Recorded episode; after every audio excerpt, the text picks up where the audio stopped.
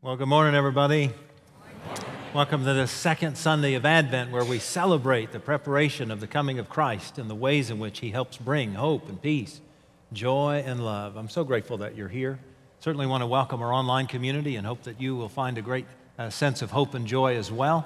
And uh, just a word quickly about the Methodist Children's Home, the, the uh, video of which you just saw. Many of you know that several years ago we committed on our Christmas Eve worship services that we would commit 25% of all that is taken in to go uh, to local and uh, broad missions, particularly focused on children and moms. And last year we gave to the Methodist Children's Home, and you gave over $25,000 last year. Our hope again this year is that we would be able to give at least that much to Methodist Children's Home. So I want to encourage you to be in prayer about how your donations will make a huge difference Christmas Eve, day and night. Uh, across all of our Christmas Eve services. If you'd like to know more about Methodist Children's Home, go to mch.org and you'll learn a lot more there. But we've had a long standing relationship with them, and they are a phenomenal ministry. I know you'll want to support them.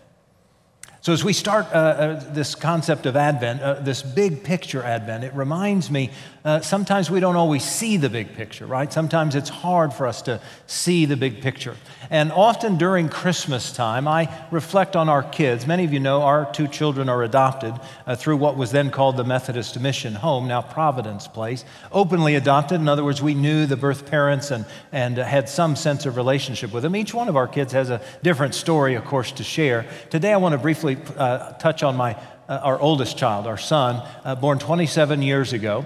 Uh, his mom, birth mom, Melissa, was uh, 15 when she conceived, 16 when she gave birth to our son. And uh, we often say to Melissa and uh, of to ourselves that Melissa made poor short term decisions, right? You get pregnant when you're a teenager, that's a poor short term decision.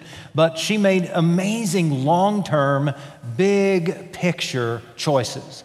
Even as a 15 year old, she invited us into her life in the fourth month of her gestation so that we got to be a participant in the gestation of our son as well as his birth. And a part of what we discovered in all of that was uh, even as a 15 and eventually 16 year old girl, Melissa had this big picture that she knew she couldn't be a mom, that she wouldn't be prepared and wouldn't be able to take care of, that she could see that there were others who could be better prepared and understand how to get connected with the Methodist mission home and how to set that whole pattern up for success for she, for her future child, for our eventual son. It was a powerful lesson on short term versus big term choices, right?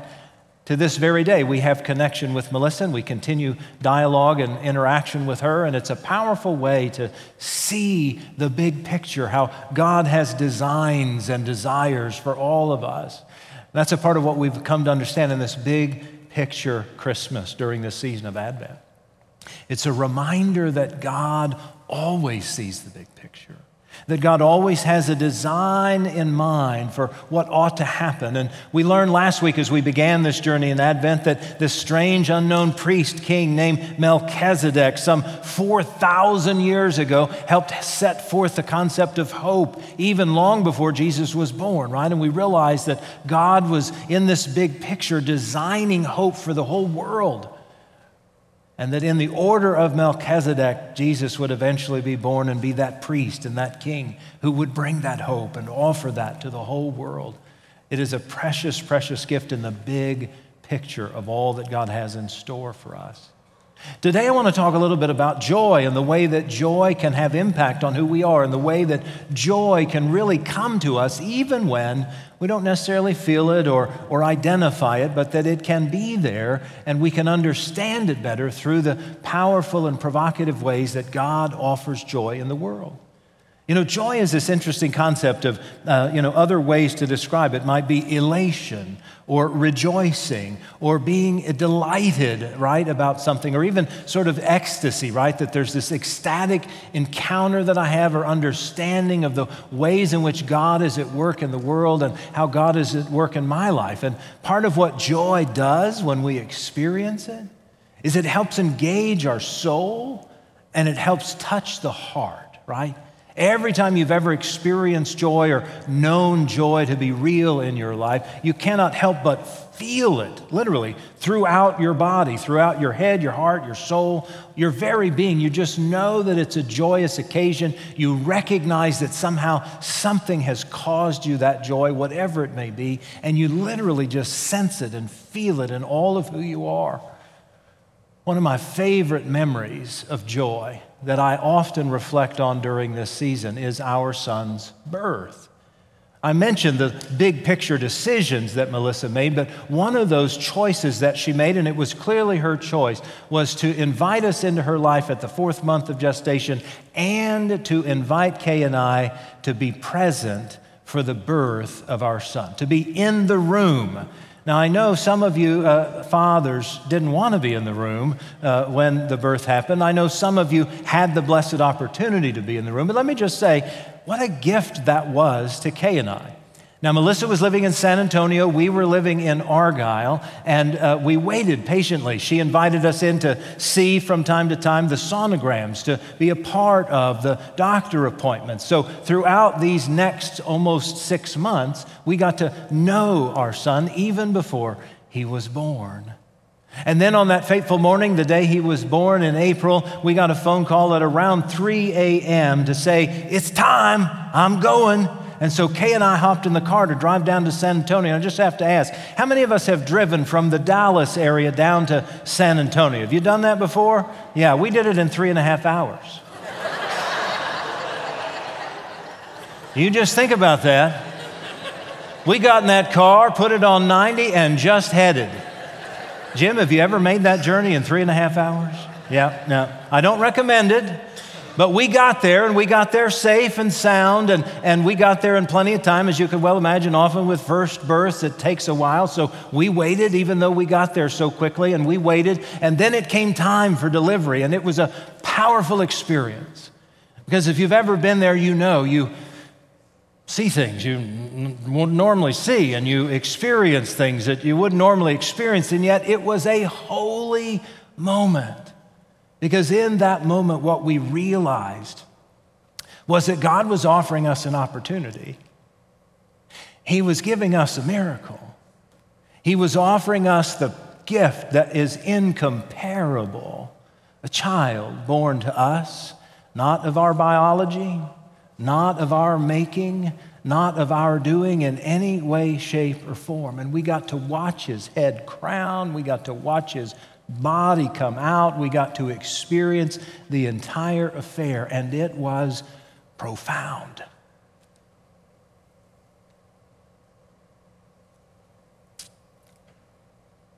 So much so that after he was born and they were cleaning him off, Kay and I literally had to step out of the room. Not, not because we were asked, not because it was the thing to do, not because we had to, but we were so overwhelmed with delight and joy and ecstasy that we left the room.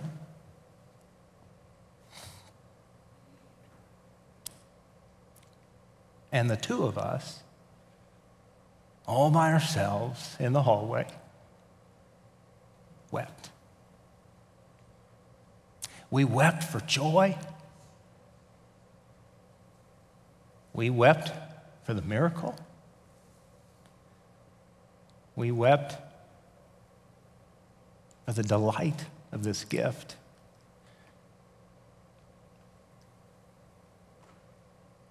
It was overwhelming.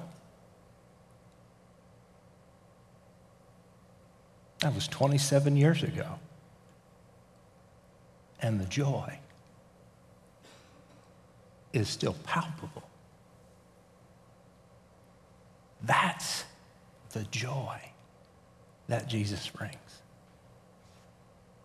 The birth of a child, the relationship unencumbered, the blessing that you could never have asked for, the delight of new life, the opportunity for a future.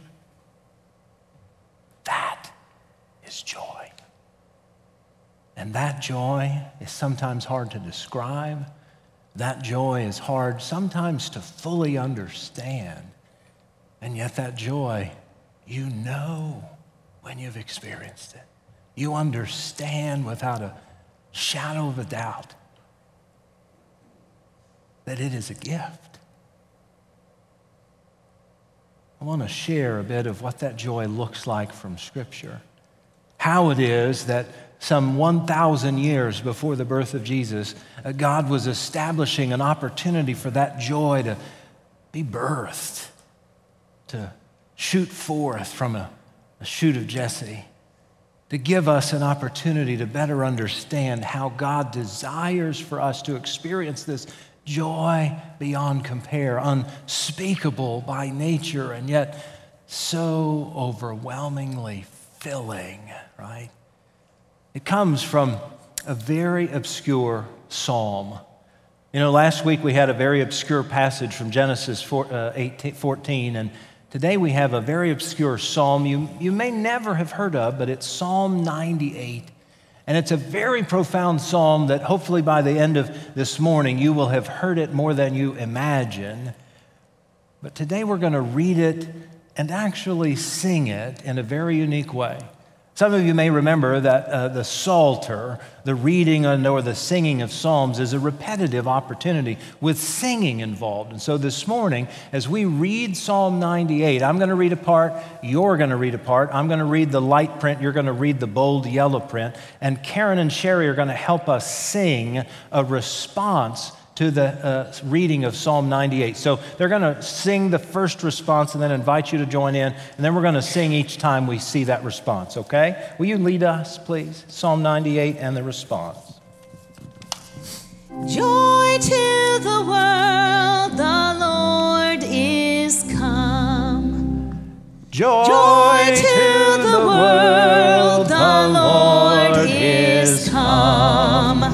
Psalm 98 Oh, sing to the Lord a new song, for the Lord has done marvelous things. God's right hand and holy arm have worked his salvation.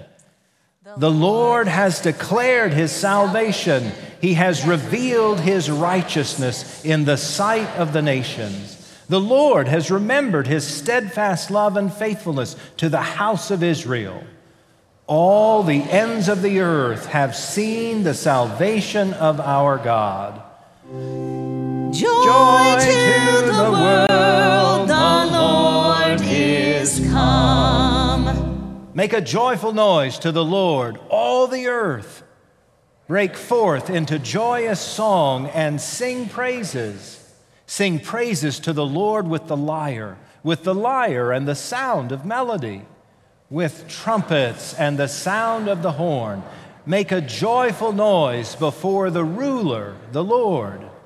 Joy to the world, the Lord is come. Let the sea roar and all that fills it, the world and those who live in it. Let the floods clap their hands. Let the hills sing together for joy before the Lord, who is coming to judge the earth. The Lord will judge the world with righteousness and the people with equity. Joy, joy to, to the world, the Lord is come. Good job. Way to go. You read scripture, you sung the scripture, you celebrated this gift, and you may wonder, why did we sing? Because the Psalms are designed to be sung. That's what they were intended for. That's what the word literally means. And uh, every time you read the Psalms, you ought to remember this is to be sung. So maybe sing it in your heart. Maybe sing it in your head. Maybe remember that these words were intended not just as poetry, but as a celebration. And golly, what better way to celebrate sometimes than to sing, right? I don't know about you, but when I sing, I celebrate God's presence. I celebrate all of who God is and what God is doing. And then we sung it uh, because uh, it was actually the basis of a modern or relatively modern Christmas carol with which you're familiar Joy to the World. Do you know that Isaac Watts, who wrote Joy to the World, used Psalm 98 as the foundation of that hymn?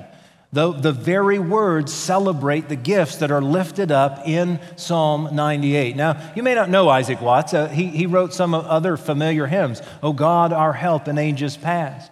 Marching to Zion, right? Some powerful hymns. And he wrote Joy to the World, reflecting upon the very words you just read and heard and they're foundational to what that looks like. I mean, you heard phrases like, um, make a joyful noise, right? You heard a phrase like, the Lord is come. You heard a phrase like, salvation has been brought. You heard words like, the seas roar and the floods clap and the hills sing. And, and of course, God's judgment comes in righteousness then hear what a modern rendering of Psalm 98 sounds like. It sounds like, Joy to the world, the Lord is come. Let earth receive his king. Let every heart prepare him room, and heaven and nature sing. Joy to the world, the Savior reigns. Let all their songs employ, while fields and floods, rocks, hills, and plains repeat the sounding joy. He rules the world with truth and grace and makes the nations prove the glories of his righteousness and wonders of his love. I bet most of us have never sung those words thinking about a psalm written almost a thousand years ago. And yet, the beauty and the wonder of those words begin to sort of unpack and uh, help to unveil what the gift of this joy that God was writing about through the author of Psalm 98. That there really is something for which we ought to be joyful, that there really is something to celebrate in this season called Advent, that there's something worthy of our rejoicing. And I think there are three simple things that are deeply profound that Psalm 98 brings to the fore to help us better understand why we ought to sing for joy to the Lord. And the first is perhaps the most abundant, the most full, the most purposeful. You heard in those first three verses of Psalm 98 a proclamation that God brought salvation. That's the gift that God is bringing into the world. God brings us salvation in the midst of our brokenness, in the midst of our hurt, in the midst of our sinfulness, in the midst of our brokenness. God brings salvation into the world. God brings a salve for us. God brings a hope for us. God brings an opportunity that there may be another chance for us in our lives. This salvation is coming into the world, and the psalmist wants to proclaim that and identify that this is a glorious joyful opportunity some 900 years before Jesus is even born.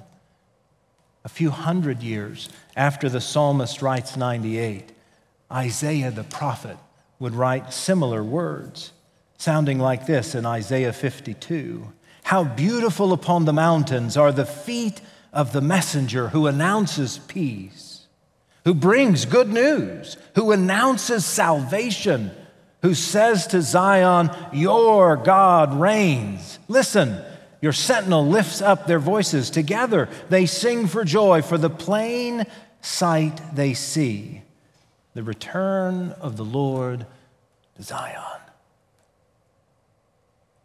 God brought salvation into the world, an opportunity for those of us who need it and who doesn't. God is offering it up. God is laying out the plan and the design and the desire. And man, the psalmist just wants to celebrate that and acknowledge the power of that.